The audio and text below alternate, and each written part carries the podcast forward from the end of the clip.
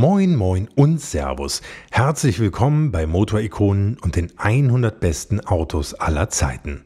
Mein Name ist Hans Neubert und heute geht es hier natürlich noch einmal um den Mercedes 300 SL im zweiten Teil dieser Folge mit meinem wunderbaren Gast Hans Kleisel, dem absoluten Experten für Flügeltürer und Roadster.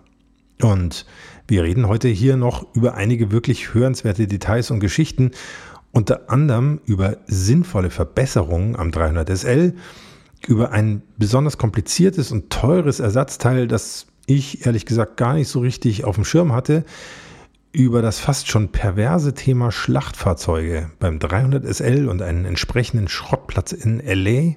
Ja, kein Scherz, solche Sachen gab es irgendwann auch mal bei diesem Auto. Dann reden wir außerdem über das immer wieder aufregende Thema Scheunenfunde, die es natürlich auch beim 300 SL ab und zu mal gibt. Über ein echtes Horrorrennen von Hans Kleisel mit seinem 300 SL in Mexiko und über eine wegfliegende Flügeltürertür in Le Mans, damit ihr endlich wisst, warum sie wirklich Flügeltür heißt. Jede Menge Gesprächsstoff, also auch hier im zweiten Teil und ich würde sagen, wir steigen direkt ins Gespräch ein. Vorher gibt es hier allerdings noch das Intro für all die unter euch, die Motorikonen noch nicht abonniert haben. Also gebt euch schnell einen kleinen Ruck, setzt ein Häkchen in eurem Podcast-Player, dann seid ihr in Zukunft immer mit dabei und ich, ich drücke hier aufs Knöpfchen für das Intro.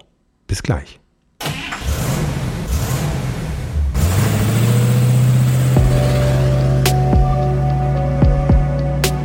Hier kommt Motorikonen die 100 besten Autos aller Zeiten. Der Podcast mit Hans Neubert und seinen Gästen.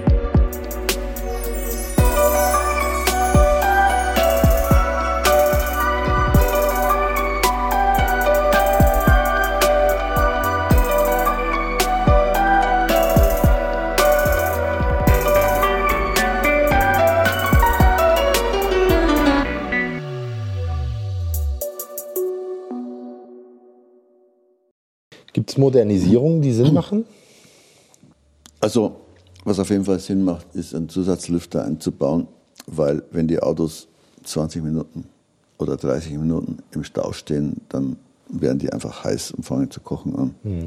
Weil es äh, in den 50er Jahren eben diese Staus nicht gegeben hat. Deswegen sind die Autos die dafür ja. nicht gebaut. Mhm. Ne?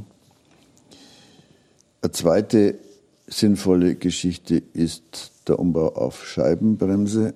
Wenn man also wirklich das Auto öfter fährt und normal im Straßenverkehr bewegt, dann ist es schon unter Sicherheitsaspekten eine sinnvolle Sache, weil einfach die Scheibenbremse sicherer bremst wie die Trommelbremse. Vor allen Dingen, wenn es regnet, ist die Trommelbremse sehr, wie soll ich sagen, ähm, launisch wenn man auf die Bremse tritt, dann weiß man nicht, ob es nach rechts oder nach links zieht. Mhm. Und, ähm, Dabei ist die ja geschlossen, ne? Ja. Müsste eigentlich ein bisschen regenresistenter sein, ist sie aber nicht. Man muss Öffnungen für die Luftzirkulation haben, zur Kühlung. Mhm. Und durch diese Öffnung geht die Feuchtigkeit auch rein. Und deswegen ist es halt im Regen mit einem Trommelbremsauto zu fahren schon eine Herausforderung, sage ich mal. Ähm, wie ist denn das? Also ich meine, heutzutage, jeder Polo hat heutzutage Scheibenbremsen. Wie ist denn das mit Trommelbremse? Ist das einfach eine schwächere Bremse oder wie, wie ist das Gefühl, wenn man damit rumfährt? Also wenn, äh, wenn eine Trommelbremse gut gemacht ist, bei trockenem Wetter merkt man eigentlich keinen Unterschied. Mhm. Ne? Mhm. Nur bei Regen. Mhm. Und äh, es ist auch, sagen wir mal, kein Eingriff in die Originalität, weil man es jederzeit wieder rück, rüsten kann. Mhm. Insofern mhm. ist es kein Frevel, das zu machen. Also wir bauen manchmal auch Fünfganggetriebe in die Autos ein, um einen längeren fünften Gang zu haben, was vor allem bei Autobahnfahrt sinnvoll ist, weil der Motor nicht so hoch dreht und äh, man da viel ein angenehmeres Reisen hat. Ne? Mhm. Aber es ist dann auch ein Getriebe, was man jederzeit wieder rückrüsten kann. Insofern halte ich das durchaus vertretbar. Also in meinem eigenen Auto habe ich auch Fünfganggetriebe halt auf der Autobahn wesentlich entspannter fahre, als wenn ich da mit 6000 äh, Touren unterwegs bin. Mhm. Was ist das dann für ein Getriebe? Kommt das auch aus der Zeit oder ist das? Nein, also das Originalgetriebe ist relativ klein, deswegen äh, und der Platz, den man da zur Verfügung hat, innerhalb des Gitterrohrrahmens ist er sehr gering, sodass es also schwer war, da ein Fünfganggetriebe zu finden, was da passt. Und äh, wir haben dann eine Sorte Getra gefunden, die ist irgendwie vor 20 Jahren mal gebaut worden, die da genau reinpasst und die verwenden wir eben. Und jetzt ein bisschen Werbung. Kali ist euer einfaches und stressfreies Onboard-Diagnosetool fürs Auto, mit dem ihr Zeit und Geld bei der Autoreparatur und Wartung spart. Ganz egal, ob Fehlerdiagnose, Auslesen und Löschen von Fehlercodes, Auslesen und Aufzeichnen von Motor-Live-Daten oder auch das Freischalten von versteckten Funktionen, das alles und noch viel mehr könnt ihr mit Kali machen. Kali unterstützt dabei fast alle Automarken mit einem OBD2-Stecker und die Kali-App ist natürlich für all eure iPhones und Android-Smartphones verfügbar. Und weil ich weiß, dass ihr als Motorikonen-Hörer echte Autoexperten seid, habe ich für euch bei meinen Freunden von Kali einen satten Preisvorteil auf die sowieso schon günstigen Preise von Kali ausgehandelt. 15% spart ihr jetzt zusätzlich bis zum 31. Oktober, wenn ihr beim Bestellen auf mykali.com den Gutscheincode Motorikonen angebt. Nochmal zu merken, mykali.com. M-Y-C-A-R-L-Y. Oder ihr klickt einfach auf den Link, den ich euch in die Show Notes von dieser Folge gestellt habe. Jetzt reden wir die ganze Zeit darüber, was ihr hier so macht.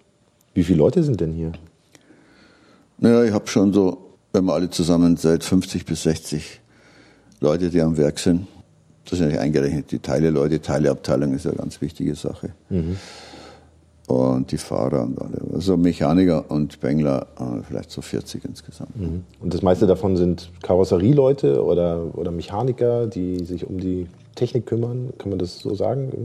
das meiste sind Mechaniker, mhm. äh, Motorenabteilung. Dann habe ich eigene Sattlerei, eigene Lackiererei. Das ist ja was unserem Betrieb. Und das macht ja alles vor Ort hier schon einzigartig macht, ja. dass wir alles bei uns im Haus machen. Das gibt es sonst eigentlich nicht nochmal. Mhm. Bis hin eben zur Lackierung, Interieur, Einspritzpumpen, alles wird bei uns gemacht. Wahnsinn. Und das ist, hat natürlich viele Vorteile, weil ähm, dann die Kooperation zwischen den einzelnen Abteilungen, das, das ist halt viel einfacher. Also wenn jetzt der Lackierer 50 Kilometer weg ist und wenn der Lackierer feststellt, ah, der Spengler hat irgendwas vergessen, dann muss das Auto wieder zurück oder man schickt den Spengler hin. Ne? Mhm. Hier geht er 10 Meter weiter und sagt, komm, mach mal da schnell, das ist besser, das passt nicht. dann macht er das und dann äh, mhm. Wird das Endergebnis einfach, einfach besser, wie, wie wenn alles irgendwo getrennt behandelt wird. Ne? Aber wenn irgendwas nicht passt, könnt ihr auch nicht sagen, das haben die da drüben gemacht. Dann genau. Weil ihr immer das, das selber. Genau, richtig. Ja, und was auch, also früher, ich meine, bei mir hat sich ja alles langsam entwickelt. Ne? Also wir haben die Motoren früher zum Schleifen weggegeben. Mhm. Jetzt haben wir die Schleiferei bei uns. Ne? Wir können also einen Motor von A bis Z bei uns machen. Und halt immer wieder mal, dass irgendwas bei der Motorinstandsetzung außer Haus nicht gut gemacht worden ist. Und dann fragt man sich, was ist denn da los? Sonst macht es ja gut, ja, der war gerade krank, hat es der andere gemacht. Ne? Ja, und mhm. das hab halt hier unter Kontrolle. Das heißt, es gibt auch wirklich gar keine Sachen mehr, die ihr rausgibt? Das Einzige ist eigentlich der Chrom. Mhm. Aber sonst machen wir alles bei uns. Mhm. Mhm. Was kriegt man noch an Teilen? Fertigt ihr da schon was nach selber oder bekommt man eigentlich alles auf dem Markt? Also Mercedes ist sehr bemüht, äh, die wichtigen Teile liefern zu können. Also mhm. machen ihre eigenen Nachfertigungen. Aber oft schaffen sie es halt nicht wenn ein Teil ausgeht, das rechtzeitig nachzumachen und dann machen wir es eben selber. Ne? Mhm. Und wir haben da so eine Art Frühwarnsystem. Wir haben also ein sehr gut organisiertes Lager. Und wenn dann ein Teil ausgeht, dann äh, sagt das System hier, Achtung. Und dann kommt die Repro-Abteilung ins Spiel und die überlegen dann, was man macht, ob man das Teil vielleicht noch irgendwo anders herkriegt oder ob man eine eigene Repro da angehen müssen. Das heißt, wir machen dann Zeichnung von dem Teil und wir schauen dann, wer dieses Teil nachfertigen kann. Gibt es da so Teile, die besondere Verdächtige sind da? Was geht da Also das, das komplizierteste überhaupt ist das Kombi-Instrument vom Roadster. Das ist also wie so ein kompliziertes Uhrwerk. Und, ähm, Wieso ist das anders als beim Flügeltürer? Weil es einfach, der Roadster ist ja der Nachfolger vom Flügeltürer. Mhm. Und mhm. in der Zeit war es damals modern und Hype, ein Kombi-Instrument zu haben. Ne? Mhm. Hatten also, früher gab es diese Rundinstrumente, wie eben auch beim Flügeltürer. Und dann war also die große technische Neuerung das Kombi-Instrument, wo man ein Instrument hatte, wo alles drin war, ne? mhm. mit vier verschiedenen Anzeigen. Und das ist also da mechanisch gebaut wie, wie ein Uhrwerk. Und das, äh, das kostet auch als Teil, wenn du es heute irgendwo auf dem Markt gebraucht original kriegst, 20.000 Euro. Und manchmal kriegst du es halt überhaupt nicht. Und manchmal hast du halt ein Auto, wo, äh, ich meine, das äh, ist heutzutage nicht mehr so häufig, aber früher hast du einfach mal so einen Frack bekommen, wo man dann aufgebaut hat, da hat das Instrument halt gefehlt. Ne? Und also haben wir irgendwann auch dieses Instrument nachgefertigt. Das war also die Kür in der Nachfertigung. Aber also im Grunde können wir jedes Teil, was, äh, was man braucht und das es immer gibt, nachfertigen. Mhm. Vielleicht ein bisschen perverse Frage, aber beim 600er Mercedes zum Beispiel gibt es ja in den einschlägigen Werkstätten tatsächlich auch Schlachtfahrzeuge. Gibt es sowas beim 300 SL auch?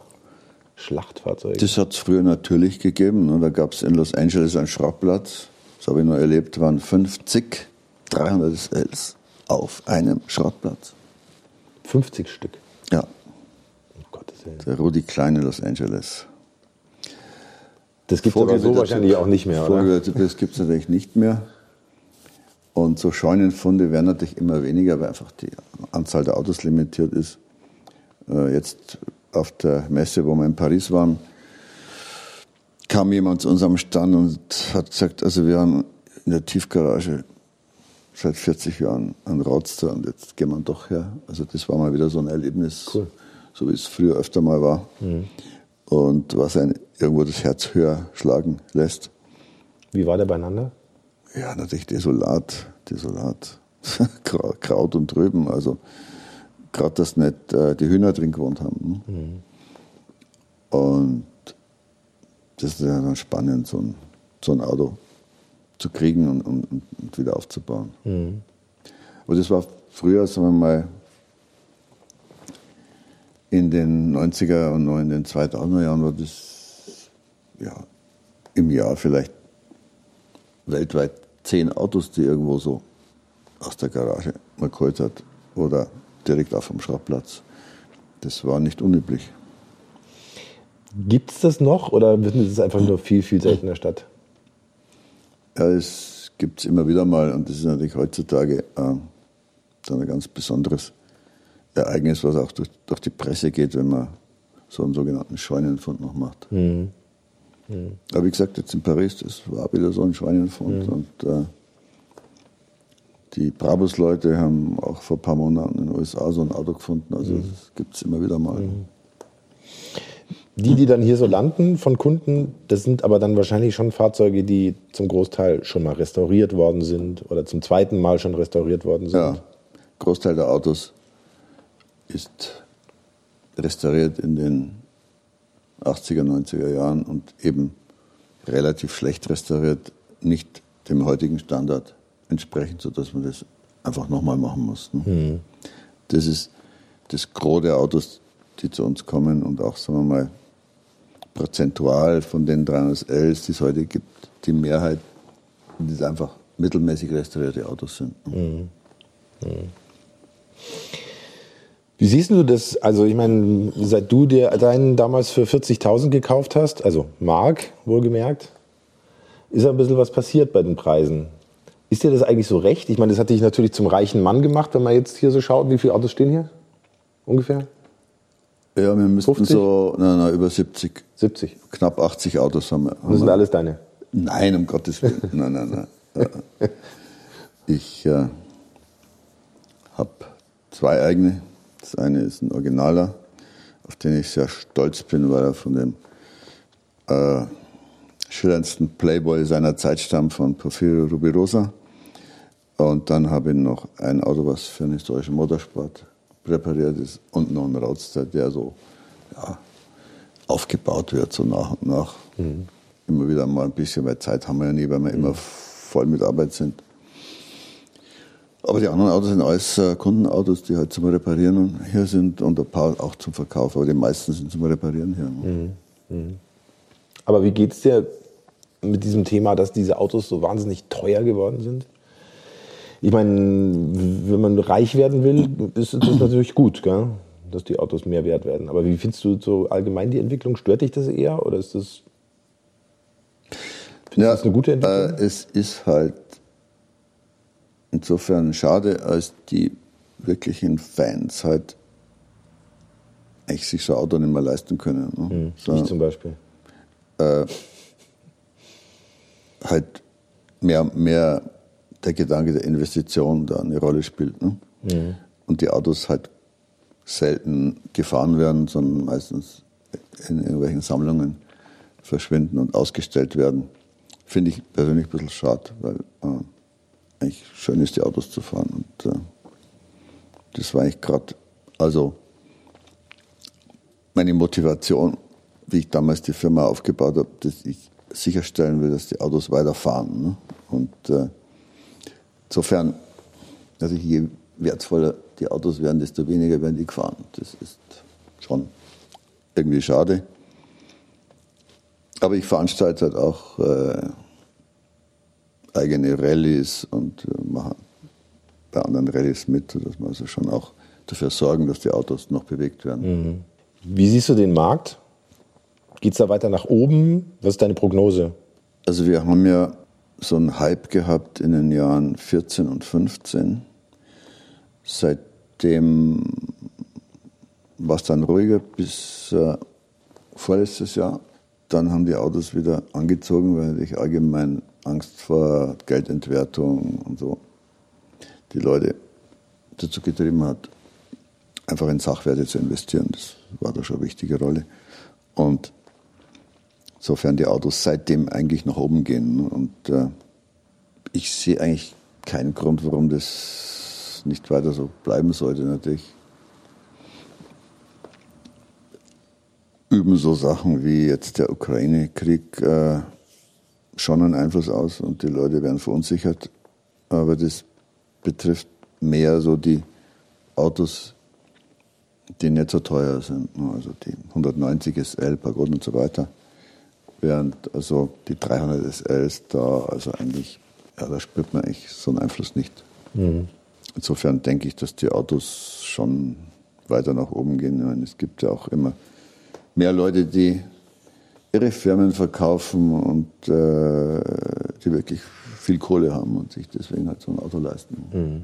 Gibt es da andere Autos? Ich meine, du hast dich früher ja auch mit, mit ganz anderen Fabrikaten beschäftigt. Gibt es da so Autos, wo du sagst, das reicht auch an 300 SL ran? Welche wären das? Ja, sicher. Also ich bin äh, jetzt nicht ein Mensch, der nur Mercedes im Kopf hat.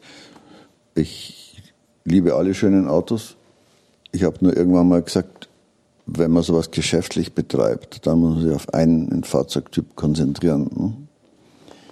Ich mag genauso einen BMW 507 oder einen Jaguar XK 120 oder einen Ferrari Short Wheelbase. Ja, also, ähm, oder hinter dir steht ein Messerschmitt Tiger, ja. den ich auch ja, sehr heiß finde. Ja. Gerade, ich komme aus Regensburg, da hat man natürlich einen besonderen Bezug zu sowas. Mhm. Also ich äh, begeister mich für, für jedes schöne alte Auto. Jetzt hast du gerade schon den, den Playboy angesprochen, der dein äh, 300er wahrscheinlich als Erstbesitzer gefahren ja, ist. Ja, ja. Da gab es ja noch so ein paar andere, ja? Ähm, ja, ja. Berühmte Persönlichkeiten. Na, man muss sich klar sein, damals war das das Auto schlechthin, das schnellste und beste Auto und dann haben natürlich auch die Prominenten seiner Zeit sich diese Autos bestellt und hat fast jeder hat so ein Auto gehabt. Mhm. Äh, nur ist es leider nicht immer dokumentiert. Ne? Also das ist relativ selten, dass man so wirklich nachweisen kann, der und der hatte das Auto. Mhm. Ne? Also in meinem Fall war es einfach, weil in den Auslieferungspapieren, also bei Mercedes gibt es zu jedem Auto so ein Auslieferungspapier, was man sich kommen lassen ja. kann. Mhm. Da stand der Rubirosa obendrauf. Ne? Mhm. Und da war es an sich klar. Aber hm, das ist nicht immer so, weil oft stand dann auf der Datenkarte irgendein Händler drauf, der es dann eben an die jeweilige Person verkauft hat. Aber man tut ja inzwischen auch Ahnenforschung betreiben und kommt dann immer wieder mal drauf, dass das Auto äh, speziellen Vorbesitz hatte. Und mhm. dann ist das natürlich immer wieder was Schönes, wenn man, wenn man herausgefunden hat, äh, dass irgendein Prominenter damals das, äh, das Auto hatte. Wie jetzt zum Beispiel der schwarze Flügeltürer da hinten äh, war vom Frank Sinatra. Echt? Der hier gleich oder der hintere? Der hintere. Mhm. Und naja, also die Vorstellung, dann wer da alle, zum Beispiel bei meinem Auto Rubirosa, da saßen viele von den Filmsternchen der 50er Jahre drin und äh, gibt es Geschichten, wie er in, in Paris da die Champs-Élysées mit der Shasha Gabo gefahren ist und so weiter. Das ist irgendwie dann schon einfach, es ist ein Step back in time, ja, überhaupt mit den alten Autos. Und wenn man dann das mit so Geschichten verbinden kann, dann ist es umso schöner. Umgekehrt ist ja heute auch so, es gibt ja nach wie vor auch Menschen, die vielleicht auch ein bisschen prominent sind oder genug Geld haben, mhm. so ein Auto fahren. Ich habe gesehen, du hast dich auch persönlich ums Auto von Nico Rosberg zum Beispiel gekümmert. Mhm. Das ist dann auch sowas, was du gerne machst. Ähm, irgendwo hinfliegen und den Vergaser einstellen. Oder, na, Entschuldigung, es ist ja ein Einspritzer, aber sich, sich um da Details zu kümmern? Naja, es ist natürlich schon oft äh, spannend, was man so erlebt. Also, da wird es einem schon nicht langweilig. Das ist schon äh, oft sehr interessant. Aber ich muss sagen, also das, was so mir an der Sache am meisten Spaß macht, ist diese Autos wirklich in ihrer Restaurierung zu verfolgen und zu schauen, dass das so gut wie möglich und immer besser wird. Ja. Dass man nicht stehen bleibt, sondern schaut, dass es auch besser organisiert abläuft und man am Ende ein besseres Ergebnis hat und dass die Autos dann wirklich äh, einwandfrei fahren und man zufriedene Kunden hat. Und das ist eigentlich das, was, wo mein Fokus am meisten drauf ist. Mhm. Bist du dann viel so als fliegender Doktor unterwegs oder hast du da noch Mechaniker dabei, die dich begleiten? Oder macht ihr sowas, wenn ich als 300 SL-Fahrer in Australien ein Problem habe? Ja, ja. Also wir schicken unsere Mechaniker mhm. schon weltweit. Mhm. Und ich also bin meistens unterwegs, wenn es um Befundungen geht oder um Begutachtungen von, von Autos. Weil ich halt so nicht nur die Technik beurteilen kann, sondern halt auch die Originalität, die Karosserie und so weiter. Und äh, da bin ich dann meistens selber unterwegs. Du hast gesagt, du fährst auch Veranstaltungen mit dem SL, auch Rennen. Ja. Was sind da so deine liebsten Veranstaltungen? Also, ich habe ja einfach angefangen, die 300L zu restaurieren, weil ich Spaß an der Sache hatte. Und ich bin früher nie Rennen gefahren oder war irgendwie ein Fan von Autorennen. Aber je mehr man sich mit der Geschichte vom 300L befasst hat, desto klarer war eigentlich, dass das ja früher mal ein Rennauto war. Und dass mhm. das Auto also das damals äh, auf allen Rennstrecken der Welt unterwegs war. Mhm. Habe ich gedacht, also mhm. wenn die Autos damals so erfolgreich waren, warum sieht man denn heute kein 300 SL mehr bei den Oldtimer-Rennen? Ne? Und dann habe ich jetzt fast einfach mal mit. Ne? Und das lief an sich ganz gut. Und dann Wo war das? Das erste Mal in Nürburgring beim Oldtimer Grand Prix, mhm. 95. Mhm.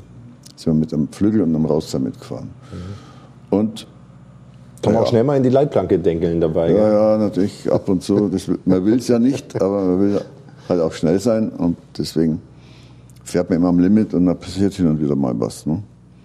Aber wir waren relativ erfolgreich unterwegs und haben halt dann auch immer entwickelt und verbessert und sind dann also immer weiter nach vorn gekommen mhm. und haben dann auch nach einigen Jahren schon die ersten Rennen gewonnen. Also ich selber würde mal sagen, äh, was, wo ich am meisten stolz drauf bin, ist, dass ich im Jahr 99 die Carrera Panamericana gewonnen habe. Also von ungefähr 50 historischen Autos haben wir, waren wir eben die ersten, ne? dem äh, acht Tage lang gedauerten Rennen in Mexiko. Also es ging auf Zeit. Ne? Mexiko geht auf Zeit, nicht wie die Millimillia, wo es auf Gleichmäßigkeit geht. Also haben wir damit eben auch demonstriert die Qualität unserer Arbeit. Also ich war nie einer, der groß Annoncen schaltet und äh, ein Glashaus aufbaut und erzählt, dass er der Beste ist, sondern wir wollten das einfach Beweisen. auf der Rennstrecke zeigen, dass mhm. unsere Autos eben mhm. halten und entsprechend gut performen. Das ist wahnsinnig aufwendig, oder? Muss man ja nicht nur ein Auto nach Mexiko schaffen, sondern auch noch ein Mechanikerteam und eine ja. Kiste mit Ersatzteilen. Ja, Mexiko ist schon aufwendig. Ne? Man muss das Auto rüberfliegen und dann durch den Zoll. Ne? Ich kann mich erinnern, das erste Mal bei Mexiko war, da ging das Auto ewig nicht durch den Zoll. Ja? Vier Tage. Und aber am Abend vor dem Rennstart, war es immer noch nicht draußen. Irgendwann in der Nacht haben sie es freigegeben und dann kam das Auto in der Früh um 6 Uhr am Start an und um 8 Uhr war der Start. Das war sehr spannend, ja. Aber war alles okay? Nicht im Container zerdetscht oder irgend sowas? Nein, nein, war alles okay. Aber das war eine Katastrophengeschichte von A bis Z, der erste Einsatz. Da war dann auch noch Hurricane, da wo der Start war, in, dem, in Veracruz war das, war Hurricane, ja. Äh, in dem Hotel übernachtet, hat es reingeregnet, da war in der Früh alles, was ich am Papier hatte, äh, ein einziger Matsch, also Pass, Traveler Checks, alles war nur ein einziger Matsch. Und dann, äh, dann kam das Auto eben gerade an und dann wusste man nicht, wo der Start ist. Und also es war ein einziges Chaos. Und äh, die Straßen waren auch ein Chaos, ein Schlagloch nach dem anderen. Äh, ich weiß nicht, äh, der Start nach 150 Meter war irgendwie das erste so ein amerikanischer Schlitten oben in einem Baum gehangen. Ja. Und in der ersten Etappe fuhr man dann über eine Brücke, wo mittendrin Löcher waren. Also nach unten ja, Löcher, nach, ja, wo, wo einfach, einfach nur zwei so Spuren waren, ja, und, und mittendrin, also konnte man einfach nach unten sehen. Und das war die erste Speed-Etappe. Also war völlig crazy damals. Ja. Aber das war das erste Jahr Carrera Panamericana. Da ging irgendwie alles schief und im zweiten Mal ging alles gut und wir haben gewonnen. Also es war sehr spannend in Mexiko immer. Tut es dir dann so ein bisschen leid ums Auto manchmal oder ist es eher so, dass du das Gefühl hast, das ist genau das, wofür das Auto gebaut worden ist? Also ist ja klar, im, im Rennauto, da hat man wenig Originales. Ne? Da hat man auch keine originale Karosserie, sondern eine Außenhaut, die selber gedengelt ist. Ne? Mhm. Ich würde nie, also zum Beispiel mein Ruby Rosa, der sehr original ist, oder überhaupt ein originales Auto im Rennen einsetzen, wo die Gefahr ist, dass da ein schwerer Schaden ist. Ne? Mhm. Also, also insofern, so eine Renngurke. Es ist eine Renngurke und wenn da was passiert, dann richtet man es eben. Ne? Ja. Insofern hat man da auch keine Skrupel. Ne? Es geht halt immer darum, Rennen ist, man fährt Rennen, um zu gewinnen. Das ja. heißt, äh, man ist da halt am Limit und da äh, denkt man nicht dran, was dem Auto passieren könnte. Mhm. Wo geht so das Thema Auto für dich hin? Also wenn da draußen sind immer mehr Elektroautos, es gibt Diskussionen über CO2 und sowas. Wie siehst du die Oldtimer-Welt der Zukunft? Also ich sehe keinerlei Gefahr, dass man mit den Autos mal nicht mehr fahren darf, weil die Autos sind Kulturgut und äh, man ist ja dabei, Spritz zu entwickeln, die weitgehend klimaneutral sind. Die gibt es ja auch schon, zwar in kleinen Mengen, aber das ist mit Sicherheit die Zukunft für den Verbrennermotor und ist meiner Meinung nach auch das einzig Senkrechte. Also das Elektroauto ist für mich eine absolute Sackgasse und nur eine vorübergehende Erscheinung. Äh, ist vielleicht für den Stadtverkehr interessant, aber sonst nicht. Es wird in Zukunft Brennstoffe geben, die weitgehend klimaneutral sind und damit kann der Verbrennermotor und insbesondere auch können die Oldtimer weiter betrieben werden. Und ich denke auch, dass gerade diese zunehmende Automatisierung bei den modernen Autos dazu führt, dass die alten Autos mehr gesucht werden und mehr geschätzt werden. Weil mit einem alten Auto oder klassischen Fahrzeug, wie man es so schön nennt, da bestimme ich, was passiert. Und bei den modernen Autos ist es immer mehr so, dass das Auto dich fährt. Ja, und also ich kann es gar nicht haben. Ne? Ich, ich mag das Auto fahren und will mir nicht vom Auto sagen lassen, wie ich zu fahren habe. Glaube, dass das also große Perspektive sogar für die alten Autos ist, ja. Dass äh, man da eben Herr über das Auto ist und äh, das viel mehr Spaß macht als äh, die Autos äh, der Zukunft. Äh, die, es ist zwar alles easy, aber Spaß macht es keinen mehr. Mhm. Jetzt bist ja noch ein junger Kerl, aber ähm, was wird denn aus HK Engineering, wenn du irgendwann nicht mehr da bist? Machst du dir da über sowas Gedanken? Ja, natürlich, klar. Und also mir war immer schon äh, die Ausbildung von Lehrlingen und die also Gewinnung von jungen, guten, neuen Leuten ganz wichtig, damit äh, die Erfahrung, die sich bei uns in der Firma im Laufe der Jahre angesammelt hat, nicht verloren geht. Ich habe auch also einige alte Hasen, die auch sehr wichtig sind, aber insgesamt ist ein junges Team von guten Leuten, wo ich sicher bin, dass die mal das, was ich da so angefangen habe, entsprechend weiterführen können. Mhm. Ich habe also nicht vor, da irgendwie an die Chinesen zu verkaufen oder so. Das kommt nicht in Frage. Mir ist wichtig, dass das, was ich da aufgebaut habe, wo ich in gewisser Weise auch stolz drauf bin, dass das weiter, weiter besteht. Hat zwar eine Tochter, vielleicht hat immer Lust, das zu machen, die ist halt erst 14. Aber wichtig ist, dass sie einfach hier aus den eigenen Reihen Leute so ja, in die Spur bringen, dass die das Ganze mal allein weitermachen können. Mhm. Wie lange machst du es noch machen? Selber? Ich habe Spaß daran, ich mache das so lange, bis ich umfalle. Ne? Und äh, ich fühle mich ziemlich gut. Das heißt, äh, ich denke, dass ich sicherlich da noch geraume Zeit ähm, hier die Sache weitermachen kann und äh, habe auch durchaus Projekte. Also ich äh, denke, dass ich als nächstes in den Emiraten eine HK aufmachen werde, weil äh, wir Obwohl die nur Rallye. neue Sachen wollen, haben, haben wir noch vorhin gesagt. Gell? Ja. Aber gibt es trotzdem genug Leute, die sich für die guten alten Autos interessieren? Es gehen immer mehr Europäer dahin. Mhm. Die nehmen auch ihre Autos mit. Mhm.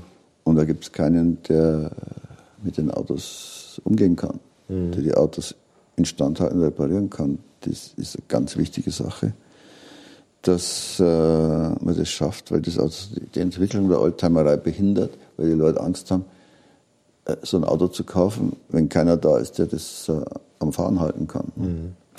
Da war ja im Dezember äh, die sogenannte Mille Miglia in den Emiraten, wo wir eingeladen worden sind und mitgefahren sind. Und da habe ich eben gesehen, wie da die Lage ist. Es gibt viel Oldtimer-Interessierte, es gibt auch immer mehr Europäer, die dahin ziehen. Und da braucht es eine Firma, die sich um diese Autos kümmert.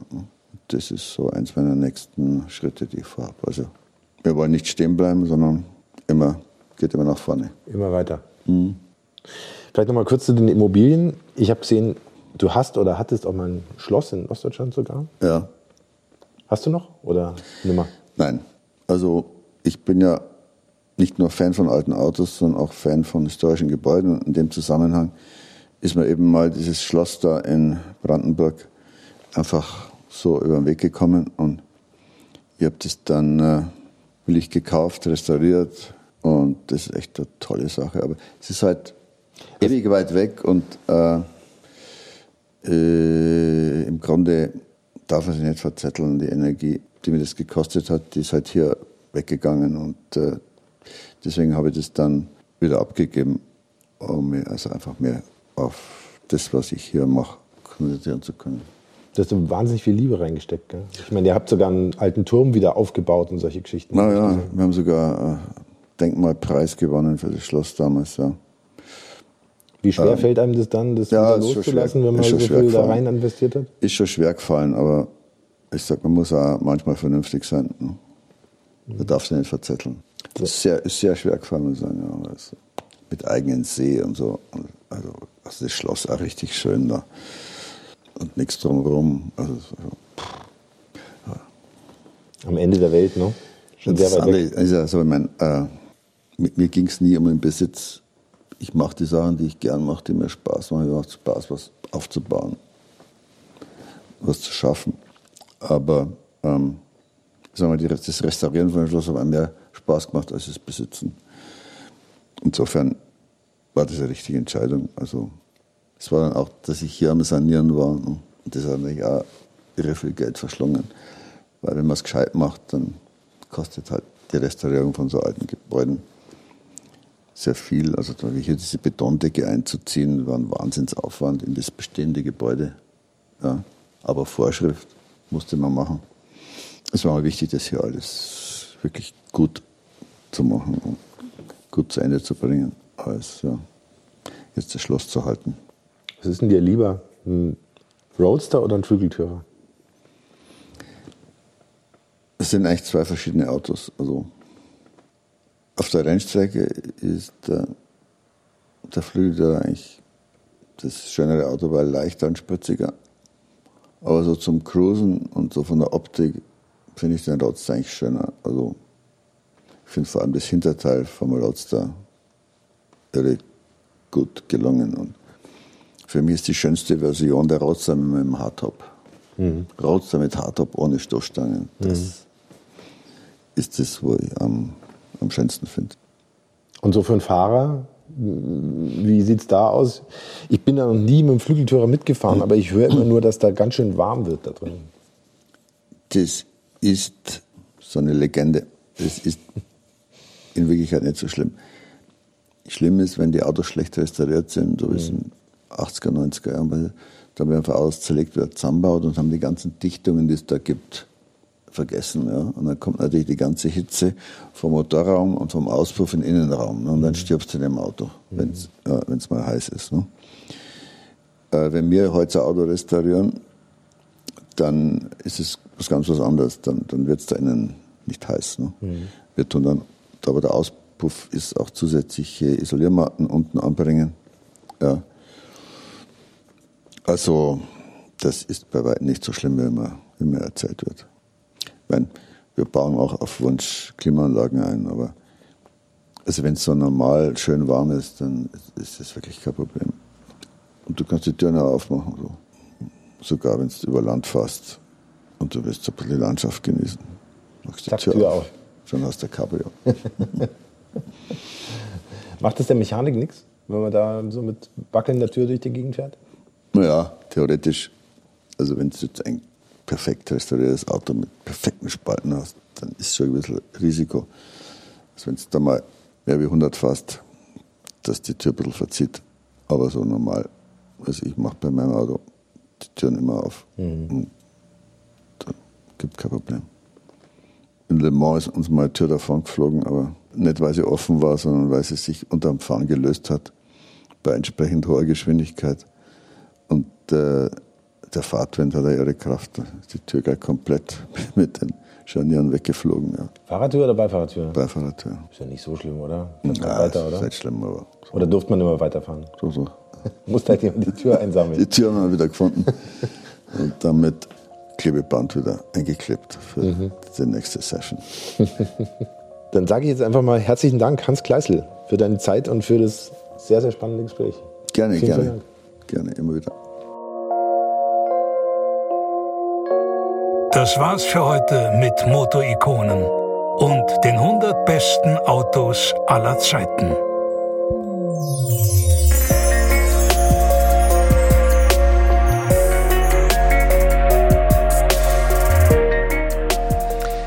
Das war es tatsächlich schon wieder mit Motorikonen und den 100 besten Autos aller Zeiten. Mit dem Mercedes 300 SL und mit meinem wunderbaren Gast Hans Kleißel, bei dem ich mich an dieser Stelle nochmal ganz herzlich bedanken muss für seine Zeit und Geduld, fürs frühe Aufstehen am Samstagmorgen extra für Motorikonen und für die vielen Stories und Details, die er uns mitgebracht hat.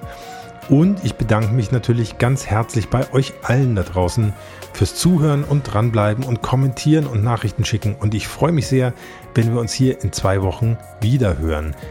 Dann mit einem Auto, das euch sicher ein bisschen überraschen wird, aber ganz sicher nicht langweilen wird. Und mit einem Gast, der eine echte Legende ist. Bis dahin alles Gute, fahrt nicht zu schnell und wenn doch, dann macht am besten die Flügeltüren richtig fest zu euer Hans Neubert.